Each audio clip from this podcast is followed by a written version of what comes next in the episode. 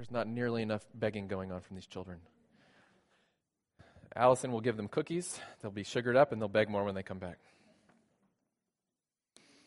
Well, this week we have our second in a series we are calling We Are Covenant.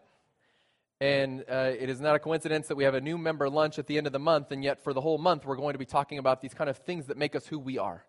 These biblically rooted values that ultimately are who makes us who we are. Anybody can put a mission statement on the wall. It takes another thing to live it out. Anybody can say we're going to live out our mission statement, but what really makes us who we are is how we go about living our lives. What are those things that we do as we go about carrying out our mission? That's what will ultimately define us.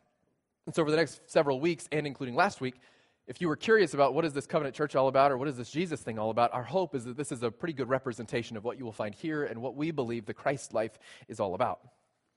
So my question, I guess, this morning is, have you ever been to a surprise party? Has anybody ever been to a surprise party? It's probably fewer people have never been to a surprise party. Everybody mostly has been to some sort of surprise party. Everybody loves a party. Here's a little bit of advice for you. Not every introvert loves surprises, okay? So as a card-carrying introvert, my wife found out after her second attempt at trying to surprise me that it's not a good idea to throw a surprise party for someone who doesn't like surprise parties. And it may be a control thing, and so I have some therapy to go through over that. But simply walking into a room full of people who you didn't know were going to be there expecting you is a wildly overwhelming experience. And yet, there's something really beautiful about a surprise party. And I don't know if you've ever seen it from this lens, but to have one person walking in to a roar of applause and a like radical welcome, if you just kind of picture that in your mind, that overwhelming sense of welcome is pretty cool. And even as somebody who doesn't love being the subject of a surprise party, I actually kind of enjoy being at the surprise party, although I'm anxious for the person walking in and I'm hiding in the corner and I never want to be seen. I actually really like it because it's so cool to see the look on someone's face when they're radically welcomed into a room of other people who have just been waiting to see them there. It's a really cool picture. I think it's sort of a magical thing, to be honest. And what that does for us, that hopefully is a picture that sort of sets the table for what we're talking about today, which is, well, last week we said we are missional. That's one of the things that we are here at Covenant. Today we are welcoming. And so let's go to the text, and we're going to read about Jesus, and then we're going to kind of zoom back out and see what this has to do with what it means to be welcoming. Luke chapter 9. It's up here on the screens if you want to read it there. Bible says, on their return, the apostles told him, who's Jesus, all that they had done, and Jesus took them and withdrew apart to a town called Bethsaida. When the crowds learned it, they followed him, and he welcomed them. You can circle that. He spoke to them of the kingdom of God and cured those who had need of healing.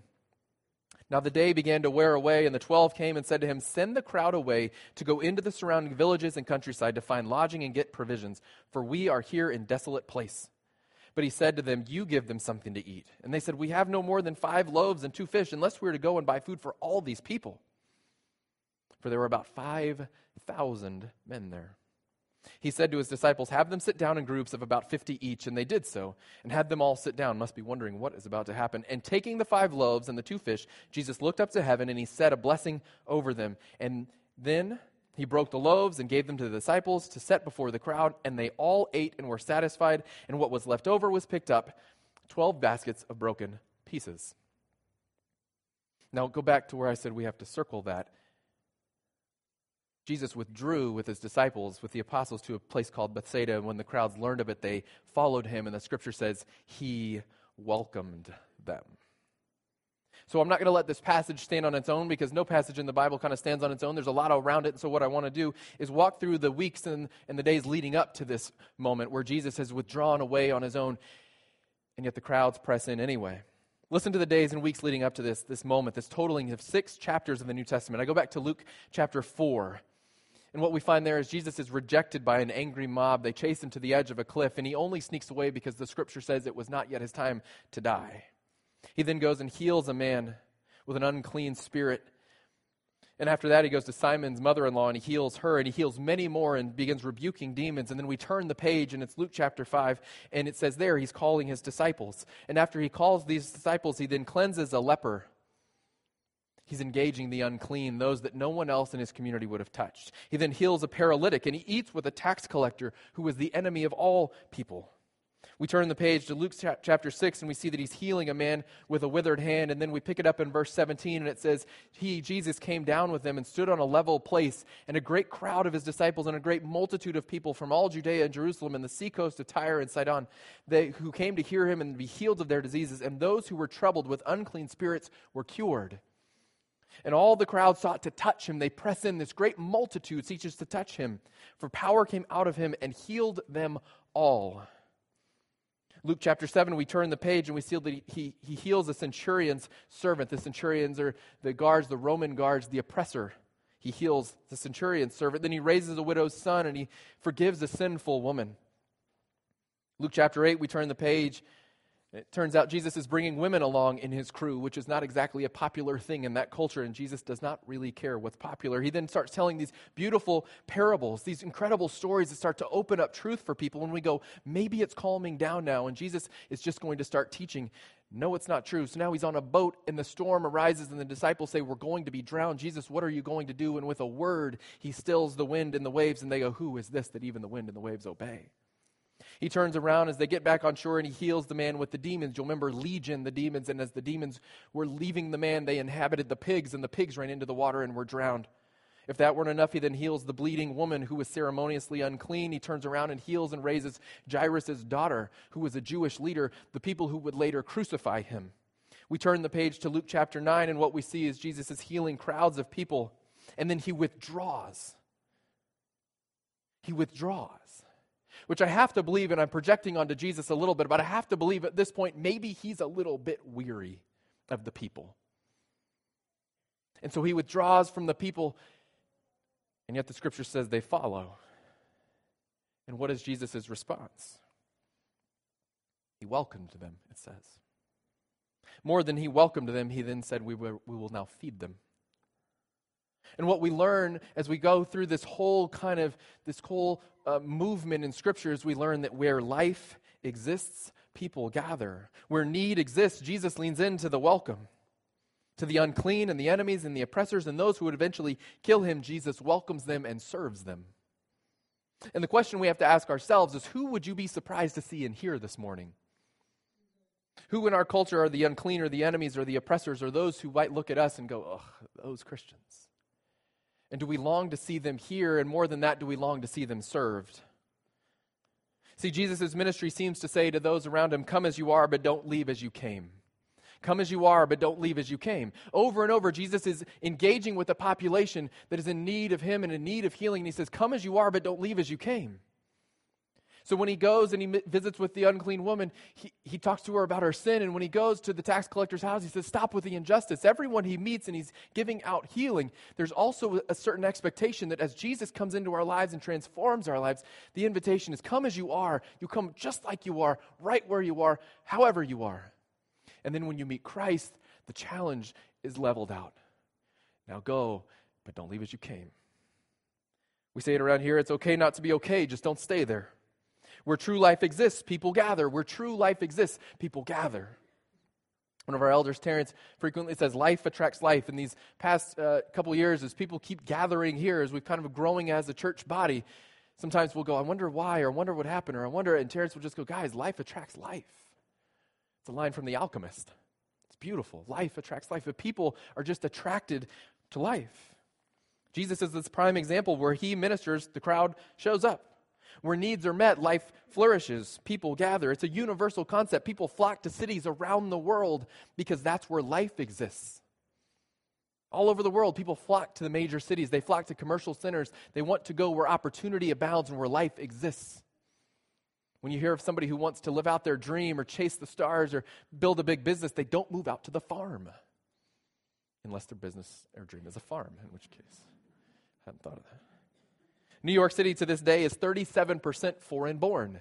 It doesn't make the city better. It makes the city the magnet for those who are trying to make a better life. Life attracts life. People are attracted to people who are living real life. We see this at Covenant. There is life around here. When I ask people who are relatively new to our community, I ask them, what brought you here? The answer is always some form of, well, I heard blank. And it usually is, I heard that there was life here. I heard that there was some movement happening. I heard that there was a mission worth being a part of. I heard that there was this thing that I just needed to see and taste and be a part of. And then people come, and sometimes they don't know why. They go, I don't know why I'm still here, but it's this thing that I can't quite articulate, that there's life here. And I want to be where life is. I want my spouse to come to see what life is. I want my kids to know what life is. I want to be where life is happening, where there's a mission worth chasing, where there's a movement worth being a part of. Life attracts life. And so people check it out. And then people join the mission. And what happens is when they go and they live out the mission, it creates more life. And we get into this kind of beautiful cycle where life not only attracts life, but life creates life. And so life being lived out ministers to another pocket of people. And those pocket of people go, what is this life they're doing? And then another pocket of people goes out. And it's a growing cycle of beauty. The more ministry that happens, naturally, the more people that are intrigued by what this Jesus thing is all about. Because where true life exists, people gather. What we see in Jesus is he receives people with uncommon and sacrificial ministry. Uncommon and sacrificial ministry. So the question we have to ask ourselves is, if Jesus does it that way, and we say we follow Jesus, how do we respond? What does our ministry look like to those outside of this place? What does our ministry look like to the oppressed and those suffering injustice? To those who our society would call unclean, what does our ministry look like to them? And if we listen to Jesus, our ministry should be uncommon and sacrificial. How do we receive the crowd, the guest, the seeker, the curious, the skeptic? At the start of chapter 9, Jesus withdrew. This week, Monday, I went to bed at 8:30. I'm not that old yet, or that young still. 8:30 is not the normal bedtime for someone in his late 30s. I was tired. It's been a busy ministry season, a great ministry season. I'll probably go to bed at 8:30 tonight, because it's been a busy weekend. And here's the thing, even though it's been a great ministry season for us, I didn't raise anyone from the dead this week. And yet I'm withdrawing at 8:30. And I look at the life of Jesus. I don't know what time he went to bed, but as the crowds come, he engages and leans in. In a great ministry season, people press in. Jesus could have sent them away. He would have been perfectly justified, and none of us would have read any ill motive if he said, I just need a break. Give me time to recharge. But the scripture said, when people saw true life happening, they gathered around Jesus, and he welcomed them. So why are we a welcoming church? Why am I always pushing us to be more welcoming? To find new ways to greet people well, to find new ways to engage the outside.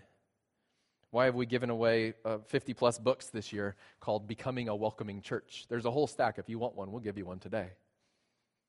Our staff has read it. Our elders have read it. We've given it away to leaders and volunteers. What does it look like to become a more welcoming church, to have simple, practical ways to take the outsider and help them feel like an insider?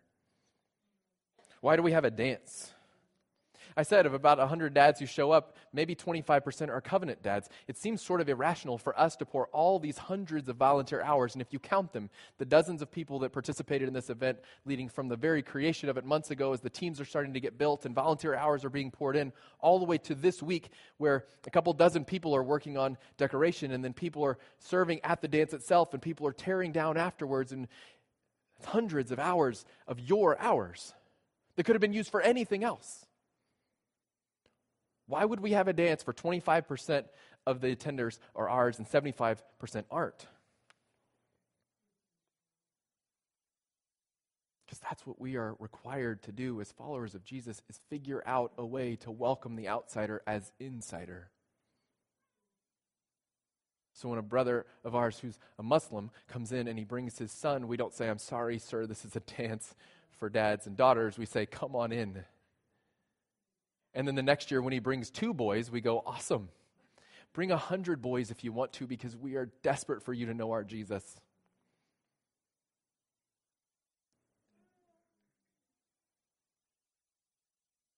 Why do we have greeters at the door? Why do we replace our signage all around the campus so people know where to park? Why did we repave a parking lot? Why do we renovate the foyer? Why are we so others focused? I know where the sanctuary is. Why do we need a sign? We welcome others because Jesus radically welcomed us. Essentially, what we do around here is focused on what Jesus first did for us and then trying to replicate that for those outside. We welcome others because Jesus radically welcomed us. And it isn't about signage. It isn't about parking lots. It isn't about greeters. There are all kinds of churches that have beautiful signs and a really nice parking lot, and they are dead, rotting carcasses on the inside because they don't have a mission worth chasing and the life of Jesus coursing within their veins. This is about so much more than that. There are places that are beautiful on the outside that have no life and no ministry and no hope happening on the inside. This is about us welcoming people here that we might go out and find more. This is the shepherd who leaves the 99 to chase the one. And each and every one of us have someone on our heart that we know is the one. In our neighborhood, in our school, in our office place, and we go, that's the one. Muhammad, bring your son. You're the one. Bring 2 boys, bring 10. We don't care. We're going to keep chasing you. We'll leave the 99 at the risk of neglecting them that you might know faith. We will be a welcoming church because we long to live out the Christ life, to be ambassadors of light in a world overcome by darkness because we exist to know Jesus and make him known, so our lives will be consumed with new and better ways to do it. To see people made whole in their hour of need. Is it tiring? Yes, at times it is. You ever have people in the church who ask, what about me? Yeah. Are we so focused on guests? I've heard this question. Are we so focused on guests that we've forgotten each other? I hope not. But if we're asking that question, I think we're right around the sweet spot of doing this thing right, where we're so focused on guests that we almost forget about ourselves. And as Tim Keller calls it, the art of self-forgetfulness is really the true beauty of the Christ life, is when we stop thinking so much about ourselves and we start using our lives to think about others, and that's where the beauty of the Christian life comes in. It's the art of self-forgetfulness. It isn't about me.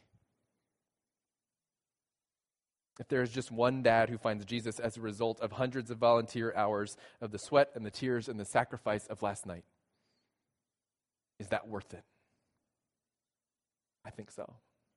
If there's one family lost in darkness that comes to light, if there's one little girl who grows up, and because of what was done for her when she was here, that 15, 20, 30 years from now, she comes to Christ and she goes, I never forgot what that church did for us, and it never made sense to me, but I walked in and I heard the gospel, and as a result, my life has been changed. Is that worth it? Yes. That's why we do what we do.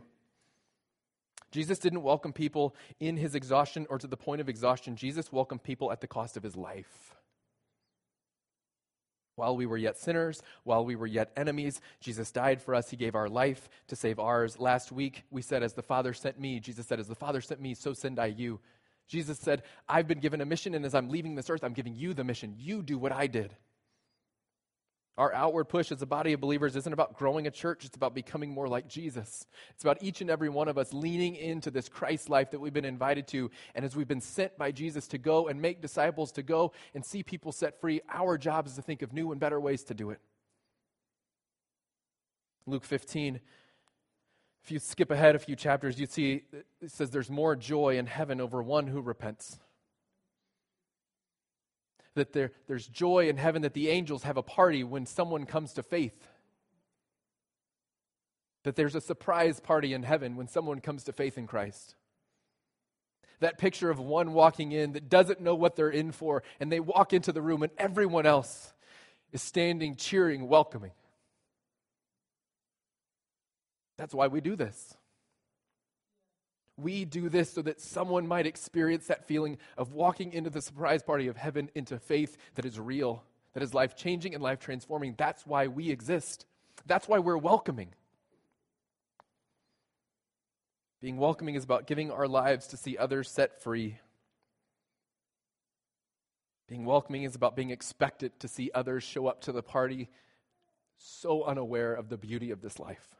Being welcoming is about seeing a city with compassion, even when it doesn't see us the same way.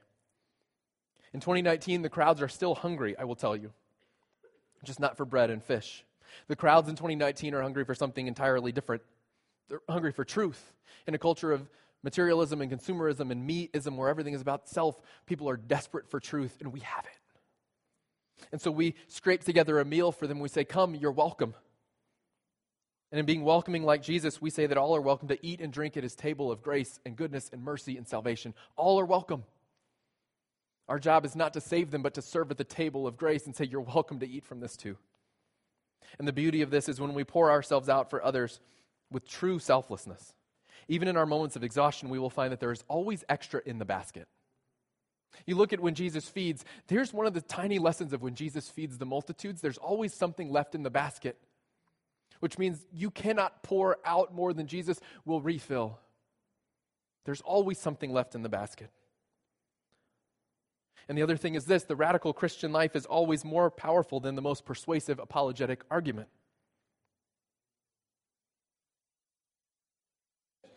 We're in an academic town.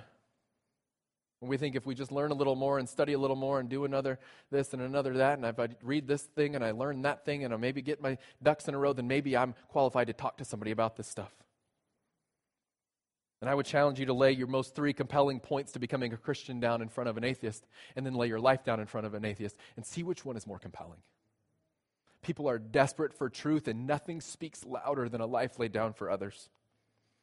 The centurion guarding Christ as he hung on the cross and hung his head to die. The centurion who was the guard of the oppressor who put him on the cross.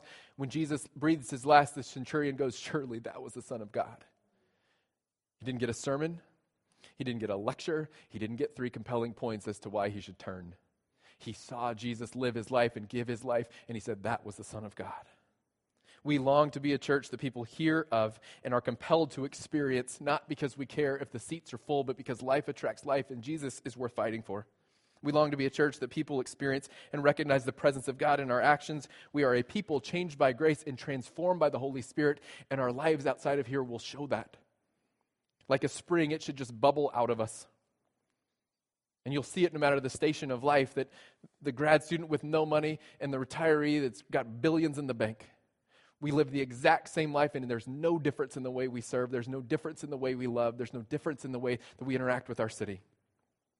And you sense it in subtle ways around here. It's this big vision. We are welcoming. And we've done an incredible job of it. That people can come in here on their very first Sunday and go, you know what, I could see myself calling this place home. That's the goal.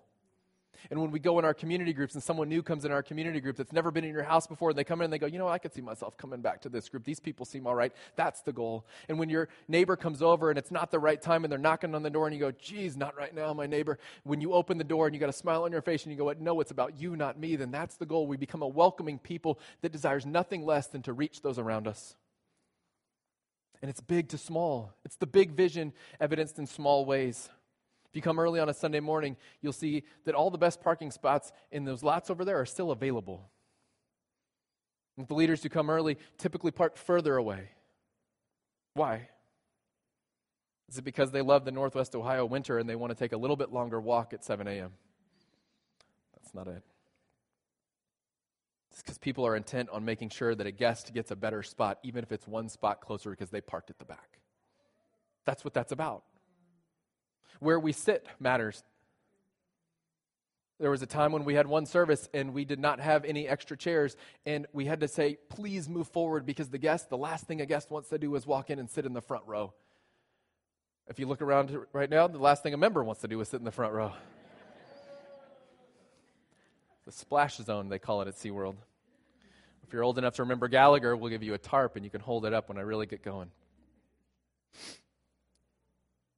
I have special love for our front row families. Spencers, Mizieskis, Mitovs, Greens, Schumachers, and yes, Burkholders. The people who regularly find themselves in the front row in the worst seat in the house. Why is that a win? Why is it welcoming to sit in the front row? Because the guest doesn't want to sit there. And so if we free up a back row seat, then the back row is open for the guest to sneak in and be anonymous and go, I wonder what this place is all about. And if we give them that opportunity to experience the life that is here, my guess is they're going to go, huh, maybe. Maybe I'll look into this Jesus thing. When I interviewed here in May of 2016, I remember coming into this church for the very first time on a Sunday morning, and I didn't know any of you. I didn't know anything about the place, but I did know I was supposed to find a seat, and no one told me where to sit.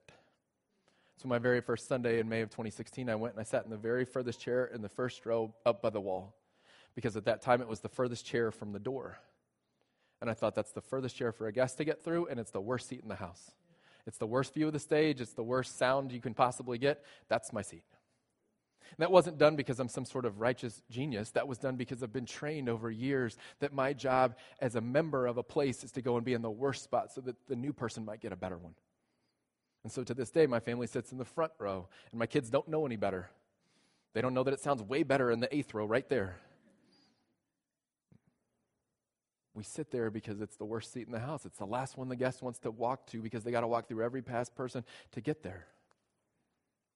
And if they feel less exposed and they're that much more open to Jesus, then I call it a win. And it's silly. That's not in the Bible, sit in the best seat, sit in the worst seat. That's not in here.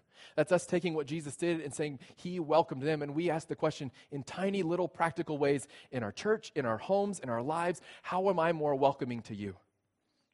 That's why we renovated the building, so when someone walks in, they don't come into a series of hallways and funhouse mirrors. That's what it felt like when I first came in. I was like, where is everything? There are no signs. I don't know if they have restrooms here. What do the people do when they have to go? I don't know. You just wander the halls, and you keep peeking in rooms, and eventually you find it. And what I was told was everybody knows where the restroom is. I said, yes, everybody who's been here for 30 years knows where the restroom is, but I don't know. And Greg designs beautiful signage, and we get them, the elders approved to get it paid for, and so now we have signs on the walls, and we have signs in the parking lot that tells people, here's the entrance you can expect to find life. And so the guest comes into a renovated foyer with really clear signage, and their heart rate's just a little bit lower. Because nobody really feels comfortable when they feel anxiety. And so we say, how do we lower your anxiety so you might be comfortable here? So when we give you the gospel, you might be open to it instead of wondering how you get back out to your car that you parked and you're not sure where you parked. Is my car still there? Because that's not welcoming. None of this is about getting more people into the church. It's about welcoming more people into the kingdom of God. Our job is to be ambassadors of the kingdom. It's about seeing to the needs of the hurting and those who are in need of healing and providing those things in Jesus' name. So we say, come as you are, but don't leave as you came. We say, it's okay not to be okay, but just don't stay there. Jesus welcomed, he saved, and then he challenged. And we are a people of challenge. Jesus welcomed, and then he challenged. He said, turn from your sin, stop with your injustice, give up your life, take up your cross, follow me. Jesus is a high challenge Savior, and we are a high challenge church. Take up your cross and follow me. Being welcoming has the highest cost for the host. You ever host a dinner party? When you host the dinner party, you clean before they show, you cook before they show, you serve when they show, you clean after they leave, and then you sleep and wonder if anyone had a good time because you didn't experience it. That's what it means to host a dinner party. That's what it means to be a follower of Christ. Is to host. We've been invited to the table of grace, and now we are hosts of the table of grace. We get to invite others, and when they show up, we serve with our whole lives. We sacrifice with everything we have, and we understand that there is no higher cost than the one who is the host. And you and I don't even experience a glimmer of what the cost was for Christ, the ultimate host for you and I, that he came and he said, I'm going to lay everything down for you. My life is not for me, it's for you. It's to be lived as a ransom for many, and we are the reason that he came. And so for those who are outside of the faith, for those who are lost in hopelessness, for those who are outside of these walls and just wishing they had an ounce of meaning in their life, our job is to give up our lives as a ransom for them, whatever that looks like in 2019. And so it starts small. We give up a parking spot or our favorite seat. Eventually we give up our preference for how church is done or how many services or where we get to go. Jesus invites us to do more than giving up these parking spots or preferences, but to give up our lives. And we will be a church that lives that out. We already are, but we're going to keep doing it more and more and more. Because life attracts life.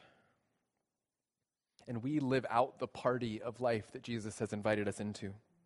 We welcome others into a cheering room of people that have experienced the beauty of grace and salvation. And as they come into those doors, while we will not give a standing ovation to every new guest who comes in, I want them to experience that, to know what it means to be welcomed into a room where there is something greater than they ever expected. And if we can be that place, the kind of place where life exists and where life attracts lives, then we will invite all and we will welcome all into this incredible life in Jesus together. We are Covenant Church. We are welcoming. Let's pray. Heavenly Father, your welcome of us is humbling. And humbling is not a big enough word for what you've done for us. In our hour of need, in our moment as your enemy, as those who put you on the cross through our sin, that you still chose to welcome us into your presence. You chose to give up everything that we might know you. Lord, I pray for the hearts in this room, for each and every one of us that call this place our home. Lord, may we lean into Jesus. And we look at his life and see a blueprint for our own. May we understand that this is not a salvation we get so that we might rest easy until we enter into your presence. But Father, that we have already entered into your presence and the Holy Spirit is with us that we might impact a culture with your saving love.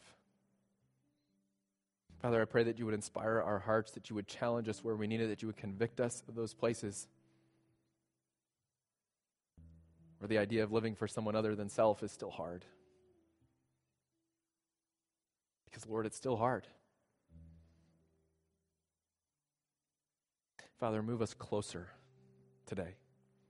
One step closer to what you have for us, one step closer to becoming welcoming as you welcomed us, so that in our homes, the places we work or go to school, the places that we have influence on anyone, Lord, may the life you've given us bubble up and spill out. May we be a people that are so deeply welcoming with the life you've given us that others cannot help but check it out for themselves. Lord, thank you for your Son, for the beauty of his life, and what that means for who we are. We love you. We pray in his name. Amen.